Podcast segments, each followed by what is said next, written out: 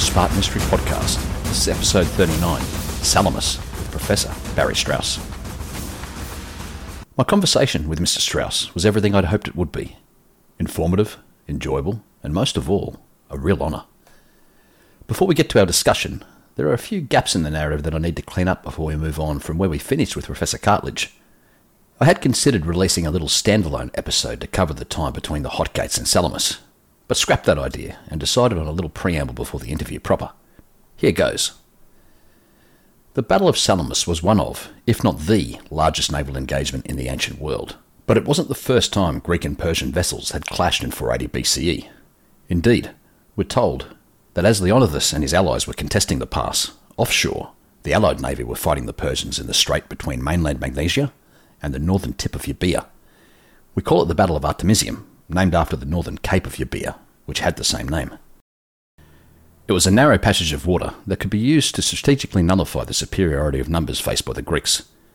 In much the same way, Leonidas would use the pass against Xerxes and his landbound forces. However, the Greek navy ran the same risk as the army in that they were also exposed to encirclement. Unlike the goat path that led to the Greeks' downfall at Thermopylae, the method was more obvious to the Persian navy. Euboea, although only separated from the mainland at one point by barely 30 metres or so, it was nonetheless still an island, and as such, could be sailed around. The Greek strategy was simple enough. They needed to hold the pass at Thermopylae and at the same time the Straits of Artemisium. If the hot gates fell, then the navy had no purpose in staying, and should the fleet be forced to retreat, there would be nothing to stop the Persians landing a force behind the Greeks in the pass. Four days elapsed between the Persians arriving at the pass and the commencement of hostilities there. In constant communication with the army, the navy waited nervously for the opposition navy to appear, but to no avail. The delay was caused by the Persian fleet being struck by a vicious three day storm off eastern Magnesia. Herodotus suggests that over a third of their ships were sunk during the event, culling the fleet size from 1,200 to now just over 800 vessels. In the narrow, calmer waters between Euboea and the mainland, the Greek ships survived unscathed. Losses aside, we're still led to believe that the first day of hostilities on the water and land came at the same time. Still vastly outnumbering their counterparts, the Persians immediately rode straight for the 250 odd Greek vessels the moment they came into sight. It's hard to get at the goings on on that first day in Herodotus' account, but it seems the Greeks formed a convex crescent with their ships, which further negated the Persians' numbers in the strait. Despite being better seamen all round, the ships of Xerxes came off the worse, losing 30 of their number, either captured or sank. We aren't told about Greek losses. Before nightfall, the enemy fleet sent a detachment of around 200 vessels to sail down the east coast of Euboea in an effort to circle around the island and catch the Greek fleet in the rear. Once again, Poseidon had other ideas, and another storm wrecked a large portion of this flotilla midway down the coast of the island at a place known as the Hollows. On the second day, whilst Leonidas and his troops toiled bravely in the pass, nothing of note occurred at Artemisium. The Persians, having been beset by two storms, made what repairs they could to their remaining ships. The Greeks, who were too few to sail out and confront their enemy in open water, waited within the relative sanctuary of the strait. According to Herodotus, they did receive a reinforcement squadron of 53 Athenian vessels, who brought with them the news of the Persian disaster at the Hollows. These two factors surely buoyed the spirits of the Hellenes. So much so that they ventured forwards towards the Persians, engaged and destroyed a contingent of Cilician vessels before Helios began his journey into darkness. On the third day, so the historian says, the Persian naval commanders were so embarrassed by their defeats and fearful of Xerxes' wrath that they immediately made preparations to sail into the strait for battle. Unlike the pass of the Hot Gates, which by this stage had already been turned, the Mede navy had no choice but to confront the Greeks in the narrow passage head on, where their numbers, as before, would mean little. At around midday, the two sides came together in fierce combat, with neither gaining the upper hand. In a precursor of things to come, it seems that the sheer size of the Persian navy was ultimately its worst enemy, with ships continuously running afoul of one another. Even so, Greek losses too were heavy, but not as heavy as their opponents. Nightfall brought an end to hostilities once more.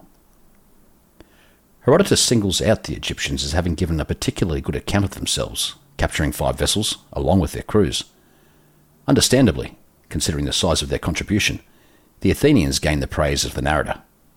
One Cleinias, who was serving on his own ship manned by 200 Athenians, all paid for by himself, is alone cited as being worthy of mention on the Allied side. Interestingly, Cleinias is the father of Alcibiades, a man who will be extremely prominent during the Peloponnesian War before falling foul of his democracy and having to flee to Sparta for succour. But more on him later. After three days of sea warfare, the Greek fleet was in a sorry state, with fully half of the Athenian vessels requiring repairs. Most were for sailing south, but the cunning Themistocles believed there still lay a path open to victory. Before he could get too far down that road, word came through that Thermopylae had fallen, and Leonidas's head was already mounted on a stake. Without further ado, the Allied fleet collectively decided to sail south to friendlier waters and effect what repairs they could. What happened next has always struck me as nothing short of miraculous. There appears to barely have been two weeks between the actions aforementioned and the Battle of Salamis.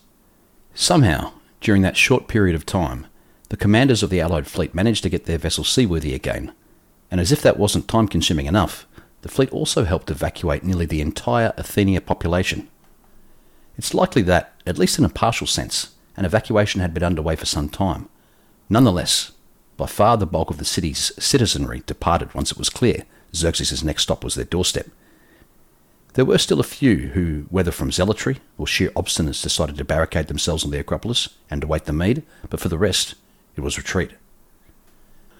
For those who chose Exodus, it was to be a long sojourn, with return impossible until after the Battle of Plataea and the expulsion of Persian forces from Hellas, nearly a year later. Many went to Troezen, a prong of land jutting into the western side of the Saronic Gulf, south of Corinth. Others went to the islands of Aegina and Salamis, where they would have front row seats to what was to come next. Herodotus gives stark little information about how they were all sheltered and fed, and nor are we giving numbers for this temporary diaspora. The Persians had a few stops to make on their way down to Attica. They sacked and razed the cities of the Plataeans, Phocians, and Thespians, rewarding the populaces for their disloyalty in siding with the Hellenic League.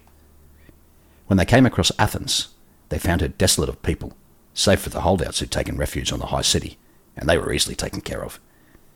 Xerxes then ordered it all burnt to the ground, visiting his father's revenge on the city, if not the people, who had escaped punishment ten years prior at Marathon. In the archaeological record, there is a layer of destruction across the Acropolis and other parts of the city that is a remnant of the razing that took place at this time. The city's temples were toppled, and their statues were either smashed or carried off. Buildings and houses were torn down and engulfed in flames, this layer of destruction has made it exceedingly easy to date objects as pre or post 480 BCE. For the allied Greeks, though, and particularly the Athenians, who manned the fleet anchored on the shores of Salamis, the havoc was merely a harbinger of things to come. Both fleets had been tested at Artemisium, and the argument could indeed be made for the Persians having been found wanting on that occasion. This time, however, there was nowhere left for the Greek fleets to go. If they lost here, then the loss of Athens would likely have become permanent, and all the glory that was Athenian culture during the 5th century may have been lost. The stakes had never been higher for the Hellenic League. I feel we have enough context of what occurred between the battles of Thermopylae, Artemisium, and Salamis now. From here, I let Barry Strauss take up the narrative for the engagement. A professor at Cornell University and an accomplished author on Greek and Roman history. If you haven't read any of his works, I highly recommend you take the time. He mixes in a tiny bit of believable fiction to colour his well researched and carefully considered historical retellings.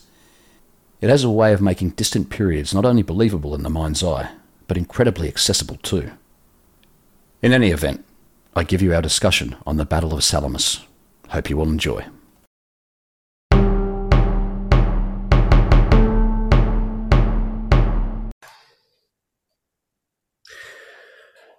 Ladies, gentlemen, and laconophiles all, it's my great honour to welcome you back to another episode of the Spartan History Podcast. Our topic for the show today is the Battle of Salamis, 480 BCE. And with me to discuss it is the one and only Professor Barry Strauss. Good day to you, sir. Good day. Thank you. Thank you. It's great to be here, Steve. It is a it is a real honour. A real honour. Right, so the campaigning season of 480 had been an incredibly rough one, rough one for the nascent and fractious Hellenic League. In April, Xerxes had crossed into Europe accompanied by a force of men and ships with the goal of subjugating the obstreperous Hellenes. By September, practically all of central and northern Greece had medized. The alliance against Xerxes had lost at Thermopylae, been forced to retreat at Artemisium after a draw, and had seen one of the crown jewels of Greek exceptionalism, Athens, turn into a smoking ruin. Off the coast of southwestern Attica, perhaps not entirely out of view of the smouldering Acropolis, lie the island of Salamis. It would be here, in the narrow strait between Salamis and the mainland, that, as the subtitle of your book declares, the naval encounter that saved Greece and Western civilization occurred. Let's start with the central object of that conflict, the trireme.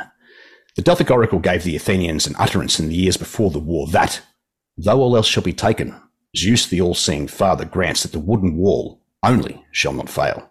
Now this was interpreted by Themistocles, whom we'll come to, as meaning a wooden wall of ships.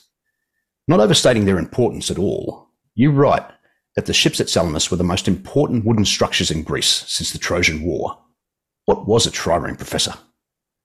Hmm. Uh, great introduction, by the way. So, a, a trireme was a uh, a galley. It was a warship, and um, it had uh, oars and sails. Um, the sails could be used for getting the ships from place to place, but in battle, they took uh, both the sails down and the masts as well to lighten uh, the load of the ship. And the ship was powered by oarsmen. Uh, we know a fair amount about Athenian triremes as they were around the year 400. Uh, and so we have to extrapolate back and assume that they were similar around the time of the Battle of Salamis in 480. Um, that in the later period, the trireme had about a crew of 200, of whom 170 were rowers. Uh, there was a small number of Marines uh, and archers, and, and then there was a uh, a, a, navigate a navigation crew, uh, and um, really important bosun and assistant uh, to keep time, and the helmsman who worked the rudder. but the heart of the ship was the 170 rowers who were arranged on three levels and uh, their job was to maneuver the ship in concert with other ships. Triremes rarely fought alone. Uh, to um, attack the enemy generally by ramming.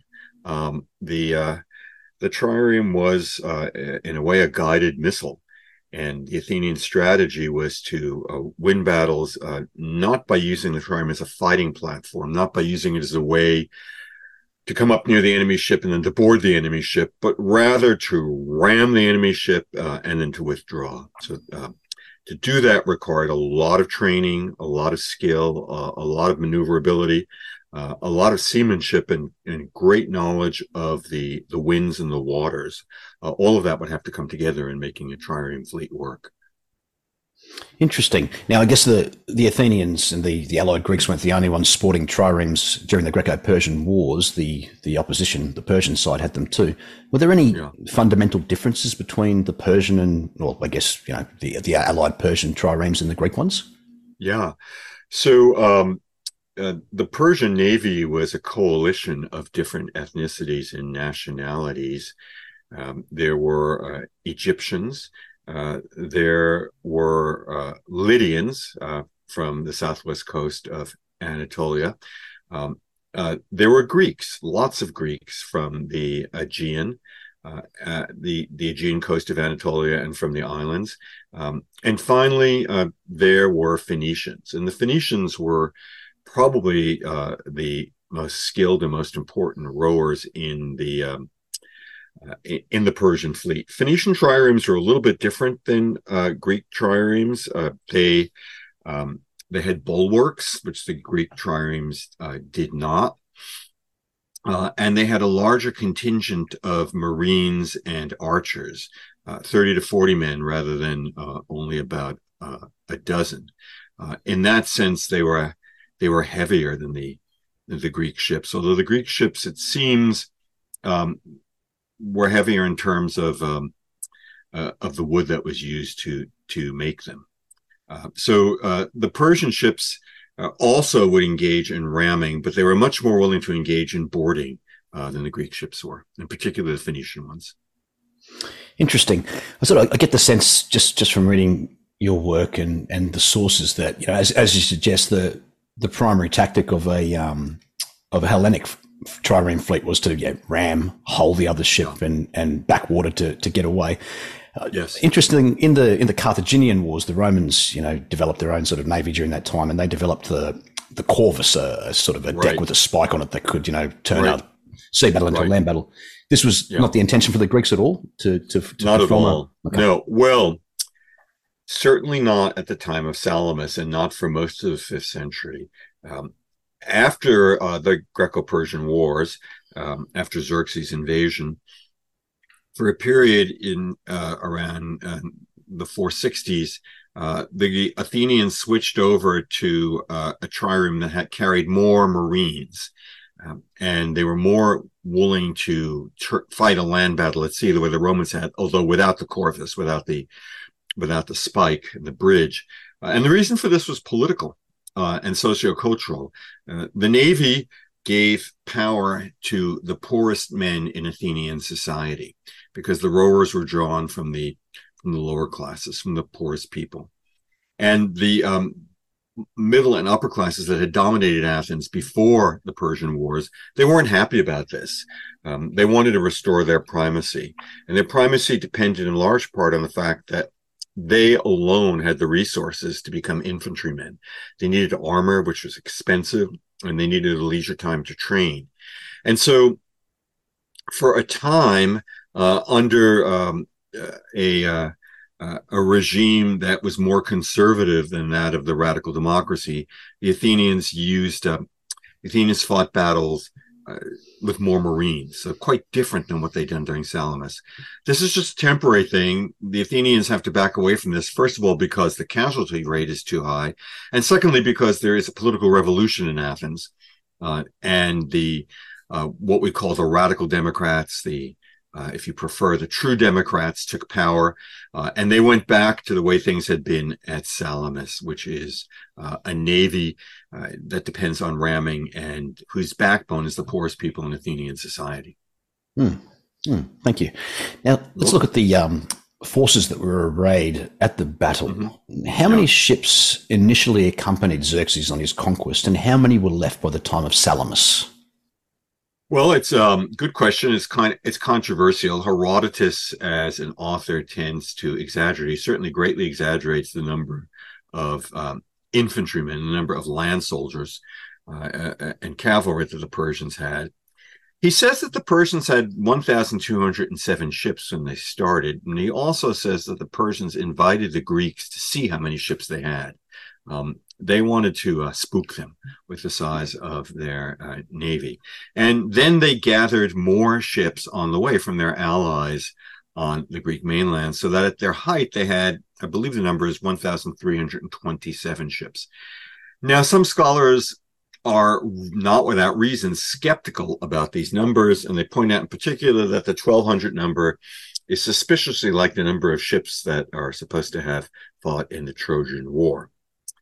In any case, however many ships the Persians had, they were cut, their fleet was cut down to size by a series of storms. And the Aegean can be very stormy in the summer. Persians don't seem to have really known what they were doing. Uh, they didn't know what they were in for. And by the time of the Battle of Salamis, uh, the size of the Persian fleet is somewhere between 600 and 800 uh, triremes. I estimated 650 in my book. The Greek Navy is somewhat under 400 ships. Um, I think that Herodotus at one point says 378, but then he gives a breakdown that adds up to 371. a couple of ships didn't make it, so I estimate they had 368 uh, triremes uh, at um, at Salamis. The the Greeks did. So the Persians outnumber the Greeks almost by two to one in terms of warships. Interesting. So uh, on the on the Greek side, I guess it was a conglomerate force. Who were the main contributors of the ships there? Well, the largest contingent came from Athens. The Athenians contributed 180 ships to fight at Salamis. Uh, the second largest was the uh, Corinthians. Uh, golly, I don't remember if they had 60 or 40 ships. And then the third largest was the island of uh, Aegina. In the uh, Saronic Gulf. Uh, the Spartans, I believe, came after that, and um, after that, the numbers become uh, increasingly smaller until you get the uh, the city of Croton uh, in southern Italy. They sent one ship. They were the only Uh, there's a large number of Greek colonies in southern Italy and Sicily, and only one of them sent a ship to fight at Salamis. Mm-hmm. It's interesting. I mean, by, by 480, the idea of an Athenian navy was a, a relatively new concept. You know, at, at Marathon, barely 10 years right. prior, the citizens were being right. lauded for a stunning hoplite victory. In the aftermath yes. of that battle, you know, and fearing a Persian naval assault on the city, the troops had to force right. march back to defend yes. it from such. Had they an armada like the one deployed at Salamis, the dreaded Mede may never have had the opportunity to even land a force. Could you yes. walk us through the events that led to the transformation of Athens from a barely second rate maritime power to the preeminent maritime power of the land and tie that in sure. with their architect, Themistocles? Sure.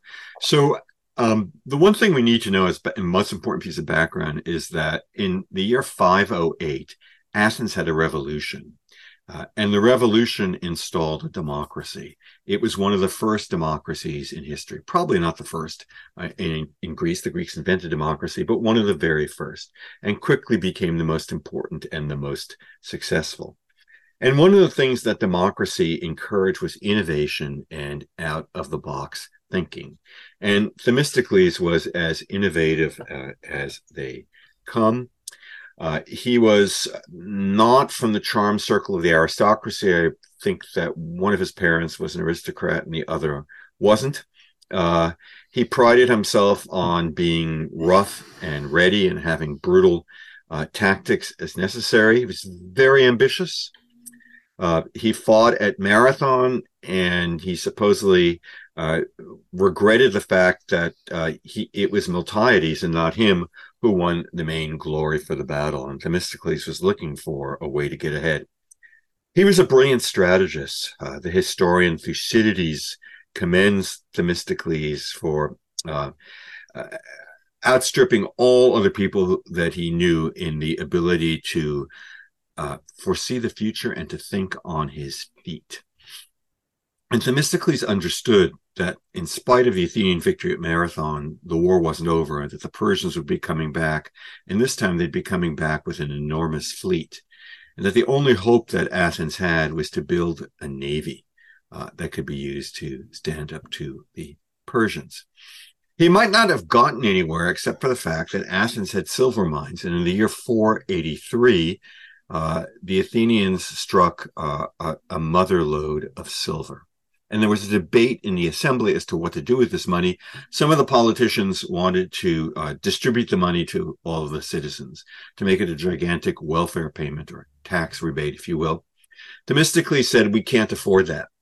The Persians are coming back, and we need to use the money to build a navy. And he won the argument. Uh, as I suggested earlier, it's even more complicated than that because the traditional ruling class in Athens um, depended uh, on its power as the infantry, uh, and and its political base was infantrymen. They could see that the navy would turn political power over to poorer people in society, and they were very worried about that. But nonetheless, Themistocles won. And so the Athenians began building this navy and they completed it in the nick of time in time for the Persian invasion. The other part of Themistocles' strategy, he had several, he was, a, as I agree with Thucydides, Themistocles was an immensely far-sighted statesman. He understood that uh, the Greeks could never match the number of ships that the Persians had, and they probably uh, wouldn't be as good seamen as the Persians were because the Persians had navies that were more experienced. So the one thing the Greeks didn't want to do was to fight the Persians on the open sea, where they could deploy their numbers uh, and they could run circles around the Athenians. The ideal place to fight was in a narrow strait, and there are a number of narrow straits in Greece. But near the city of Athens, uh, and and in Greece more generally, near the city of Athens, and in many ways in Greece more generally, the ideal place to fight was the Salamis Straits. It was just the right size. Furthermore, the Athenians knew the winds and the waters in this area, as their enemy would not. But there's another uh, part to Themistocles' strategy, and that is he had to convince the Athenians to evacuate. He knew that it was impossible to, to defend uh, the Athenian homeland. And he would run into two problems with this strategy. Problem one, or really three problems. So, problem one is again, the hoplites, the infantrymen. They wanted to fight a land battle. They didn't want to fight a sea battle. So Themistocles had to convince them to take the political risk of turning the future of the state over to the poor who they looked down on. Problem two. Some people thought it was utterly hopeless and that the only thing the Athenians could do was to leave, to evacuate their home, become refugees, and to go to southern Italy, where they had a foothold uh, in a place called Siris, uh, and to reestablish the polis of Athens there. Very radical thing. Problem three is, and related to problem two, is that people in ancient times were very conservative. They didn't want to leave their homes. They didn't want to leave their lands. They had a religion that depended on the locale and the gods of their streams and their hills and their trees and their um, their fields. Uh, very, very hard to convince people to leave. So Themistocles had to fight a lot of opposition. And he knew that if he did a head on approach, it wouldn't work. Um, he had to be cunning and he had to cheat. Fortunately, he was well up to this. and we'll certainly get to that. Yeah, I mean, yeah. Themistocles' story is just so incredibly preponderant in the sources, and and even in your own work, you know, you paint this picture of a man of, of sheer and utter dynamism. I thought at one moment there you were going to label him as Polytropos, a modern day Odysseus. Yes. But um, yes, indeed, it's easy to he forget. modern day Odysseus. Yeah, well, I thought I thought we were, I thought you were going to go there for one moment. I thought, oh, that's that's where Barry's going here, and it would have made perfect sense. Um, it's sort of easy to forget that that Themistocles wasn't in overall command of the allied forces at Salamis, and that no, honor fell to a, a Spartan, Eurybiades. Yes. What do yes. we know about him, and, and how ceremonial was his position? Well, we don't know much about Eurybiades personally. We certainly know a fair amount about the Spartan ruling elite. Um, and um, they, in their own way, were every bit as cunning as Themistocles. Uh, Sparta was a society that encouraged people to uh, be cunning. They might not have had uh, book learning, but they had street smarts um, in excess. Uh, the Spartans were not a naval people. They tended to be, uh, to put it mildly, they were the great land fighters of ancient Greece. Uh, they didn't trust the sea. Uh, they uh, had so much prestige as the greatest fighters in Greece that they had to have the um, they had to be in overall command of the expedition. But they were really limited in what they could do, and uh, they felt it was hopeless to fight the Persians at sea. Once the Persians, especially once the Persians invaded Attica and they burned the temples of Athens and they sacked Athens. Um, the Spartans felt the Athenians don't have a polis anymore. We do. They had been building a wall across the Isthmus of Corinth to block off the Peloponnesus, and they felt better to move the fleet to the Peloponnesus, off the coast of the Peloponnesus, and trust to the wall to stop the Persians from being able to break into our territory. So they were very skeptical about fighting at, uh, at Salamis altogether. Mm-hmm. So uh, let's move on to the battle, or, or rather, past it right. briefly, if we could. It's it's no secret sure. that the Greeks were victorious. You know that's abundantly clear right. to anyone even remotely familiar with the Greco-Persian Wars. But the truly interesting thing is how, considering the odds that they achieved victory. Now, in your book, you cite three facets that ultimately gave the Hellenes the edge: geography, shock, and command. And I think if we develop those three topics, the listeners will be able to see how truly extraordinary Salamis was. Firstly, and you've, you've touched on it briefly already, but I'll get you to expound on it. Geography.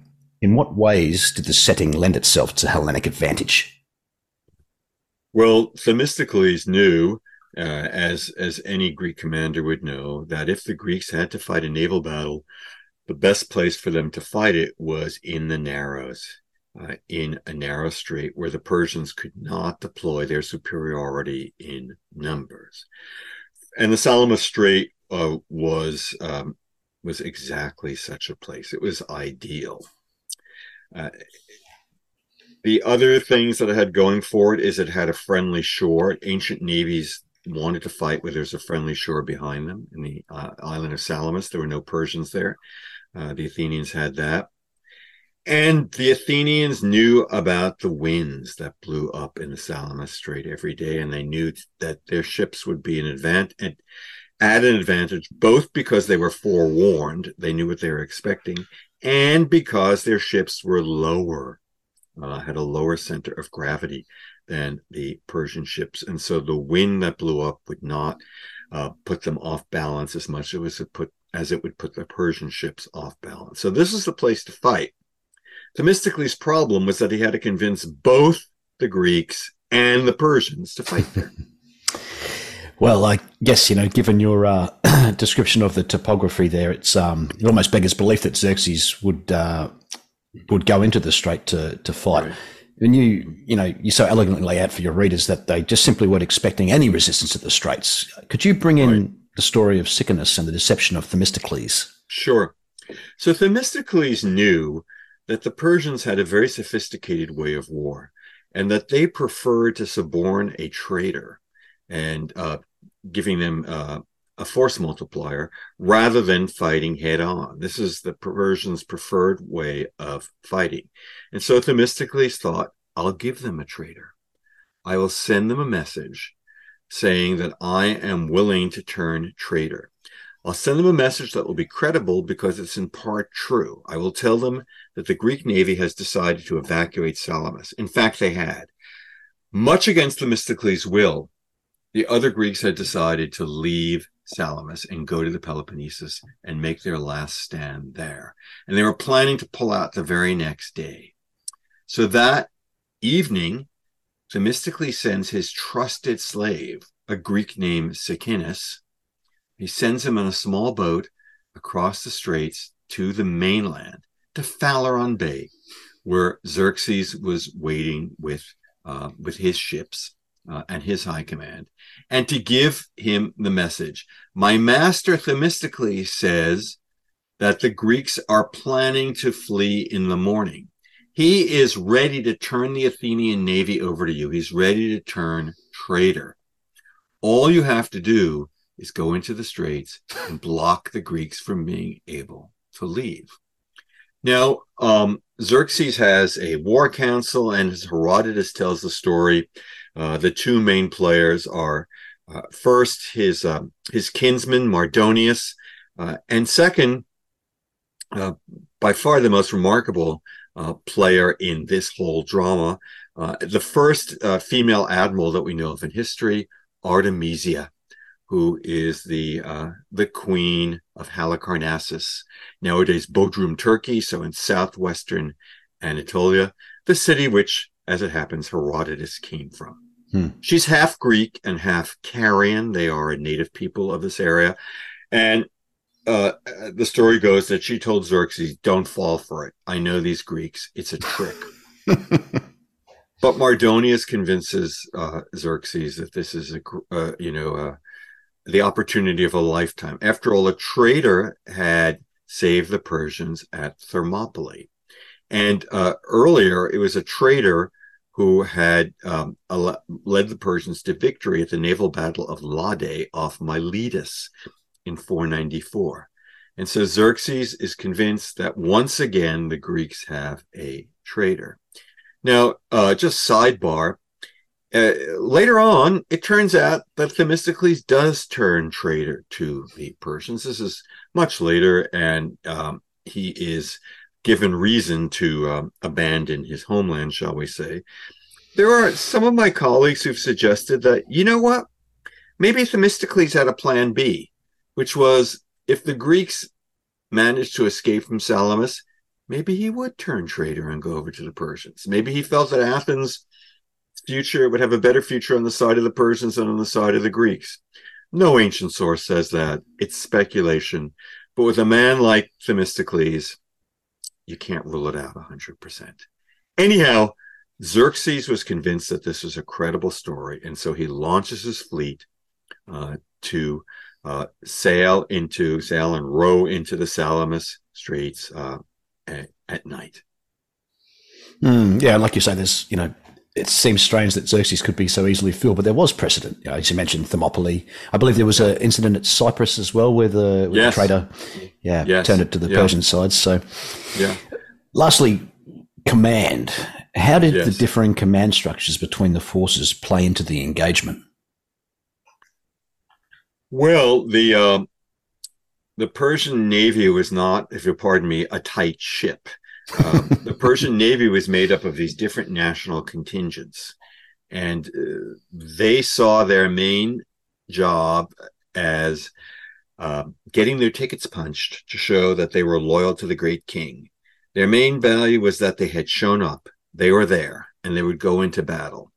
But the overall structure was was quite weak. They were not, um, they did not have uh, the kind of unified command structure and, and disciplined command structure that the uh, that the Greeks had. Another thing to point out is that their ships were commanded by Persians, but there were no Persian seamen. There were no Persian rowers or helmsmen or navigators. Uh, and the reason for this is that the Persians were uh, landlubbers par excellence. Uh, not only were they not comfortable on salt water, they thought salt water was demonic. Um, and so uh, it's very paradoxical that you should have these people commanding these ships who really don't know very much about naval battle at all and don't think highly of it. Uh, it's not a it's not a good situation. Um, the Persian Navy is slowly making its way into the Salamis Straits at night and the next morning. Um, and uh, the result is chaos, utter chaos. They needed a traffic cop, and they really didn't have one uh, to be organizing the whole thing. Whereas the Greeks, for all of their squabbling and infighting and disagreement, were able to pull together as uh, as a disciplined force.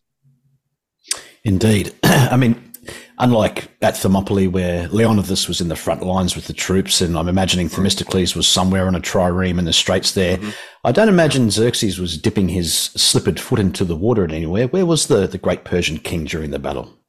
The Persian king was on land. He was sitting on the slopes of Mount Aigalion on the mainland, on the mainland of Attica, so west uh, of the city of Athens.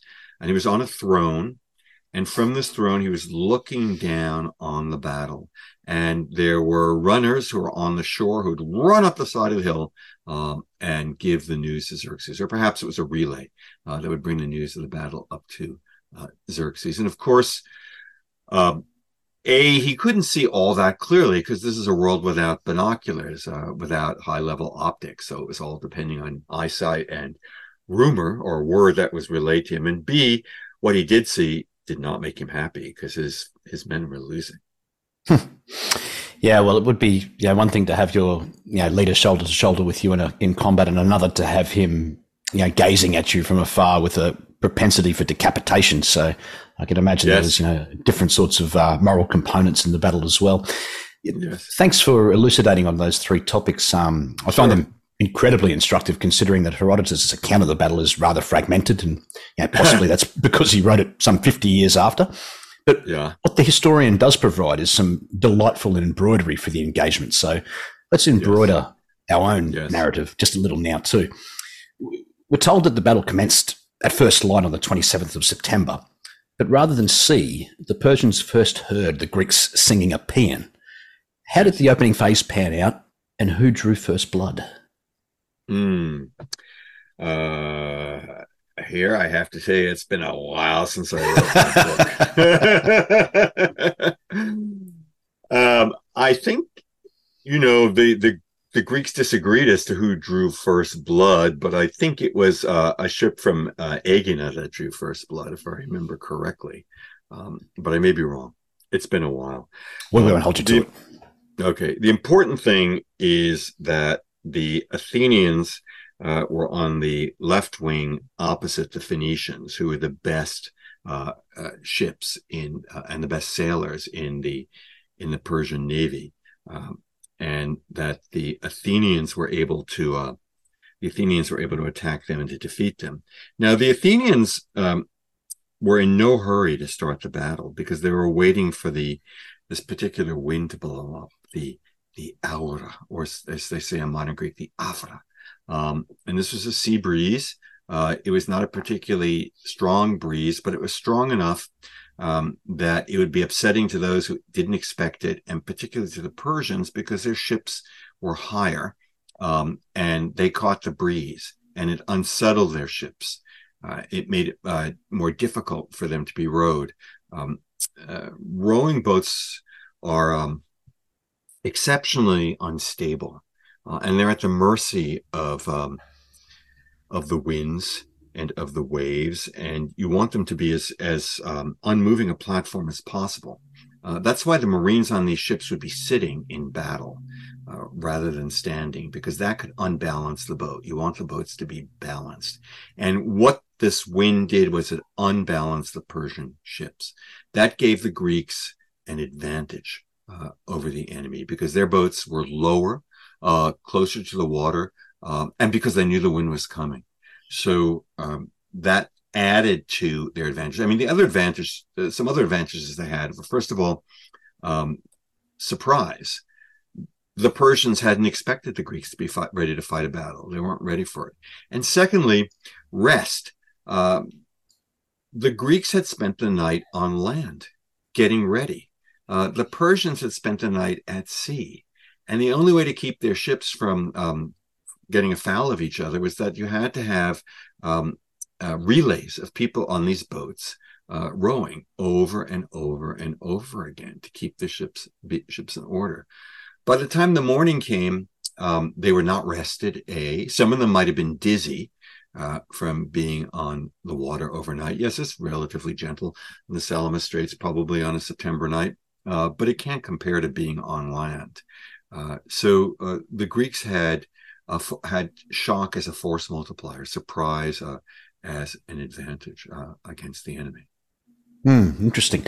Now you've already mentioned Queen Artemisia, and you know, hailing yes. from the same region as the narrator of the histories. Yes. Um, you can imagine yes. she got some pretty special attention, but her subjugation during, sorry, her um, subterfuge during the battle um, is on a Themistoclean level.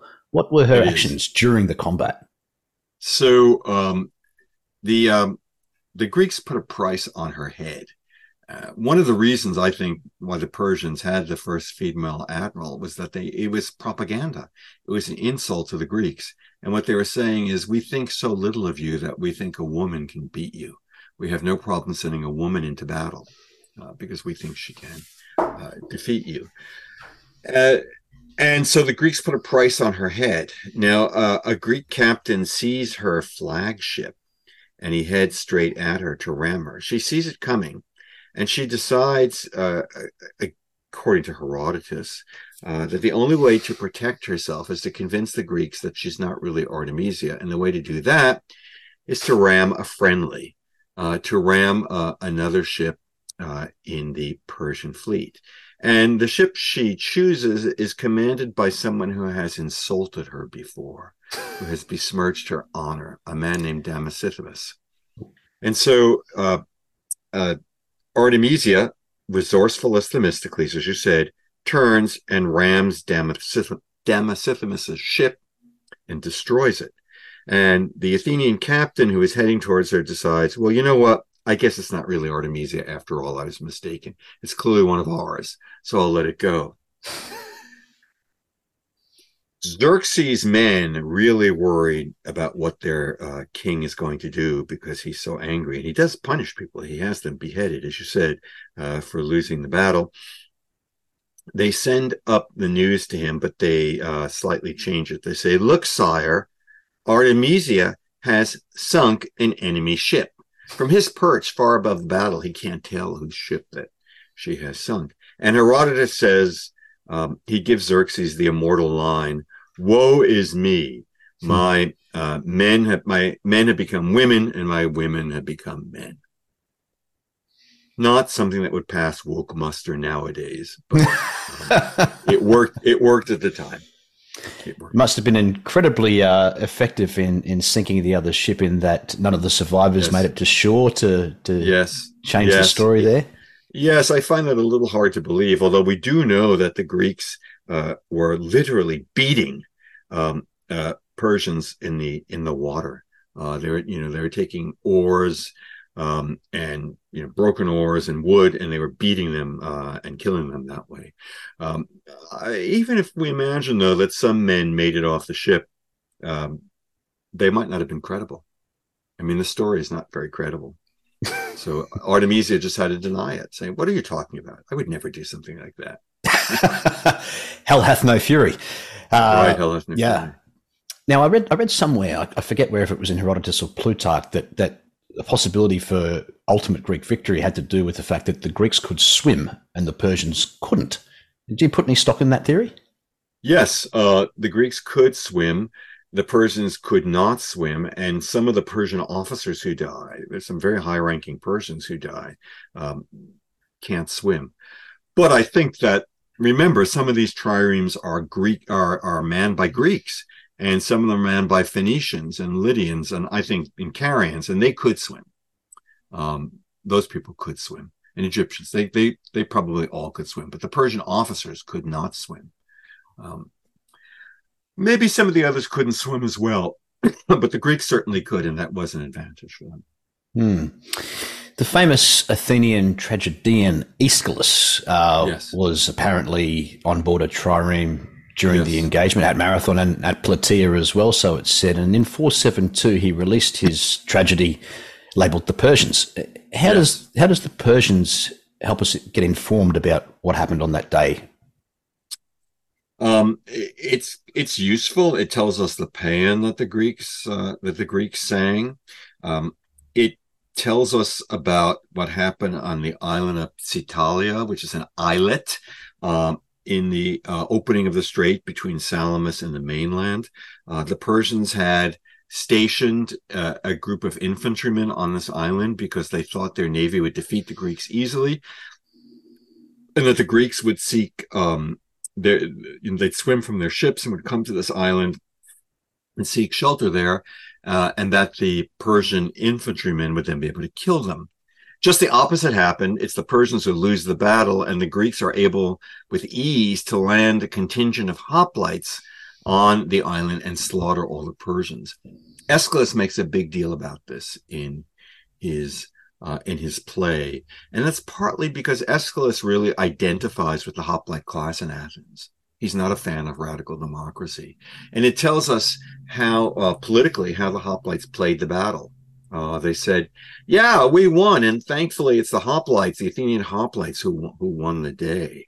Uh, in fact, they were uh, made only a small contribution to victory. So uh, the play lets us see lets us see some of that, uh, and it gives us some idea of uh, how the Greeks saw the Persians, and also the variety of the um, of the peoples in the Persian Empire. He's very plays very big on uh, narrating, um, um, listing all the different peoples in the Persian Empire.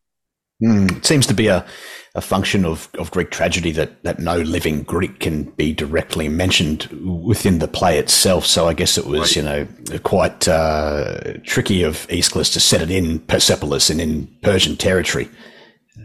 Yes, you know that uh, uh, not long before this, a play, a tragedy by a man named Phrynichus about the uh, the fall of Miletus, the city of Miletus uh, rebelled against the Persians in the 490s. And after the Battle of Lade, it falls to the Persians. The Persians sack the place and kill and enslave and deport the survivors. Um, and the Athenians uh, were so horrified by seeing this on stage that they fined the playwright. So Aeschylus uh, knew better than to uh, than to do that. So, as you say, mm. it was wise of him to set the play in in, in Persia. Indeed. Now, uh, nobody's going to mark you on this one, but we perhaps should bring the, the battle to a close in as yes. broader strokes as possible. Can you just give us a, a very brief outline of, of, you know, how it progressed and how it ultimately finished? So, in, in the battle? Yeah, the battle itself, yeah. Okay. So, I mean, the battle goes on all day, and uh, the uh, the Persians have very little to show for it. As I said, the Athenians uh, early on defeat the uh, most uh, effective contingent in the Persian navy, the uh, Phoenicians. Uh, the Aeginetans do very well also in the battle, the second largest navy, uh, although the Corinthians uh, took some heat for not doing well in the battle. Uh, they are also important. Uh, the Greeks in general do quite well in fighting against the Persians. Um, the Persians have this problem of a traffic jam. Uh, they're contingents that have that are losing turn and want to flee from the Salamis Straits. But meanwhile, the contingents of the Persian Navy that haven't made it into the Straits yet are trying to get into the Salamis Straits uh, because they they don't dare let uh, Xerxes think that they haven't uh, pulled their oar, as it were. Um, so they need to be there. Uh, and so there's just this huge traffic jam. There's a clot, uh, and that uh, adds to the casualties among the Persians. the Greek fleet keeps its order and fights with discipline. the Persian navy descends into what uh, Herodotus calls a thoros, uh, and that's something like a chaos, uh, a mess. Um, I think that is the really fundamental to the outcome uh, that they lose their good order while the Greeks keep their good order. Uh, it's a total victory for the Greeks. Herodotus doesn't give us any uh, any statistics. A later source claims that the Persians lost 200 triremes and the Greeks lost only 40 triremes. We're mm. not hmm. sure if that's true, but that's surely the right order of things. So, you know, a, a major defeat for the Persians and a, a major victory for the Greeks. Fantastic. Now, in the immediate aftermath, uh, considering yes. such a stunning victory, what were the, the Greeks' next moves? Well, the Greeks' next move uh, was uh, first of all just to wait and see what was going to happen. And uh, what happened was that within a few days, Xerxes fled.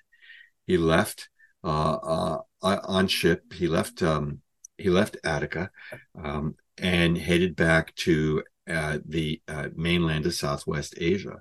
He was, after all, the head of state, the head of government, the king of kings. It was just too risky for him to be there without the assurance that the navy could get him out of there when necessary. The Persian navy was now at risk of being being destroyed by the Greeks, uh, and so they left. The Greeks gave the Persians the space to do this. It was to their advantage to see the Persians leave. And at that point, um, there wasn't much the Greeks could do. Athens was in ruins. The Persians occupied it. The Athenians couldn't go home. Some of them were on Salamis, some of them were scattered elsewhere around uh, the uh, Saronic Gulf in places like Troezen, for instance, um, which uh, was closely allied to Athens. And they waited. They waited over the winter. Um, uh, the, the, Persians left a large force, a large land army in Greece under um, Xerxes' kinsman uh, Mardonius. And as you know, uh, the war is decided the following spring. Now, the Greeks do organize an expedition to cross the Aegean uh, and to attack the Persians on the other side of the Aegean on uh, the mainland of, um, uh, of of Anatolia, which they do. At the same time, around the same time, in the spring of 479, uh, the Greek and that expedition is commanded by the Athenians. Uh, around the same time, in the spring of 479, uh, the um, uh, Greek land army, commanded by the Spartans, fights a land battle against the Persians at Plataea, uh, which is located in Boeotia, just over the mountains north of Athens. Uh, and this is a tremendous victory, a heroic victory on the part of the Spartans, who are able to defeat the Persians, even though the Persians utterly outclass the Greeks when it comes to cavalry. Uh, but the Spartans uh, are able to defeat them. And this is a real tribute to uh, the Spartan infantry. Um, so it's this one-two punch that wins the day for the Greece for the Greeks. Excuse me, it wins the day for the Greeks and um, finally drives the Persian invaders uh, out of Greece altogether.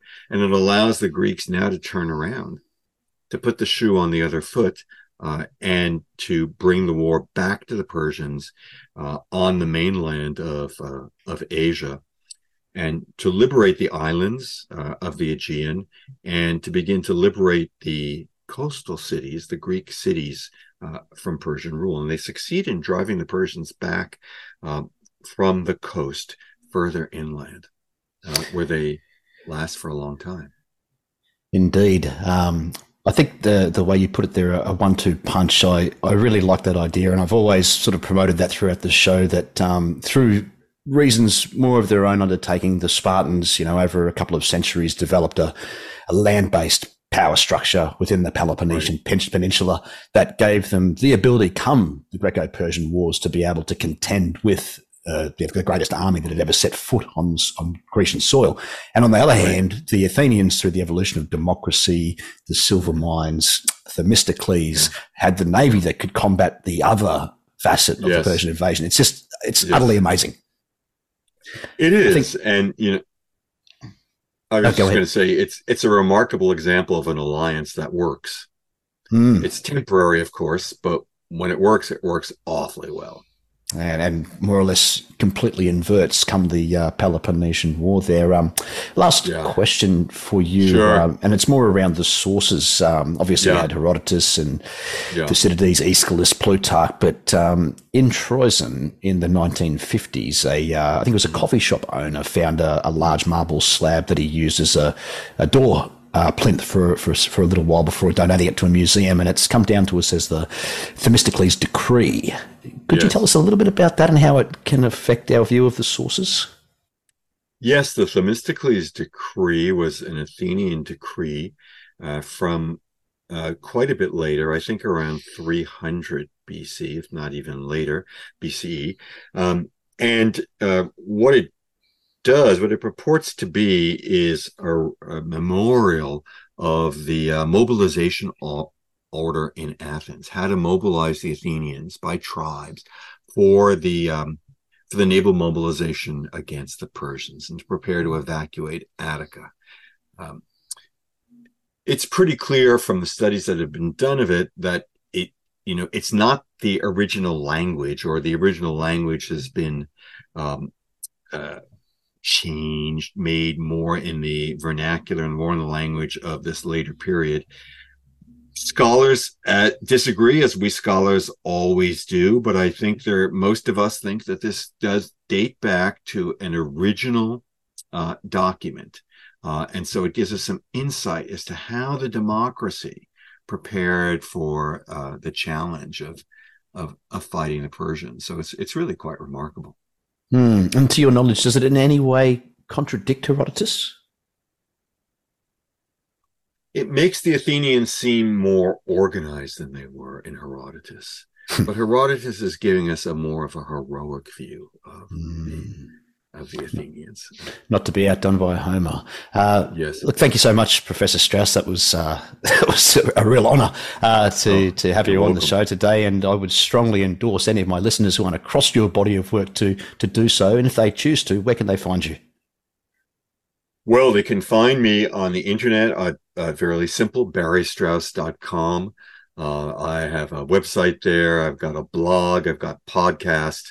Uh, my podcast is called Antiquitas: Leaders and Legends of the Ancient World, and you can um, you can find that on uh, Apple and Spotify and all the uh, all the Google Play and all the usual places. So, um, and and of course, I've got my books, which are all available on Amazon and all um, the usual outlets and yeah, for, for more information on this one, the Battle of Salamis, the naval encounter that saved Greece and the Western civilization. Thank you so much, Mr. Strauss. You have a fantastic day. You too. Thank you. You're welcome. welcome. Thanks to you all for taking the time to listen to this interview. It's such an amazing opportunity to be able to sit down with Barry, and for that matter, all of the guests I have on this show. Stay tuned, because next time it's the Battle of Plataea with our old friend, Professor Paul Bardunias. Until then, take good care and speak soon. If you'd like to contribute to the show, you can go to buymeacoffee.com forward slash Spartan History or paypal.me slash Spartan History. You can find me on Twitter at Spartan underscore history and on Facebook too, Spartan History Podcast. If you like this episode and are keen to hear more, subscribe on Apple Podcasts or wherever you catch your pods from and leave a review. See you next time.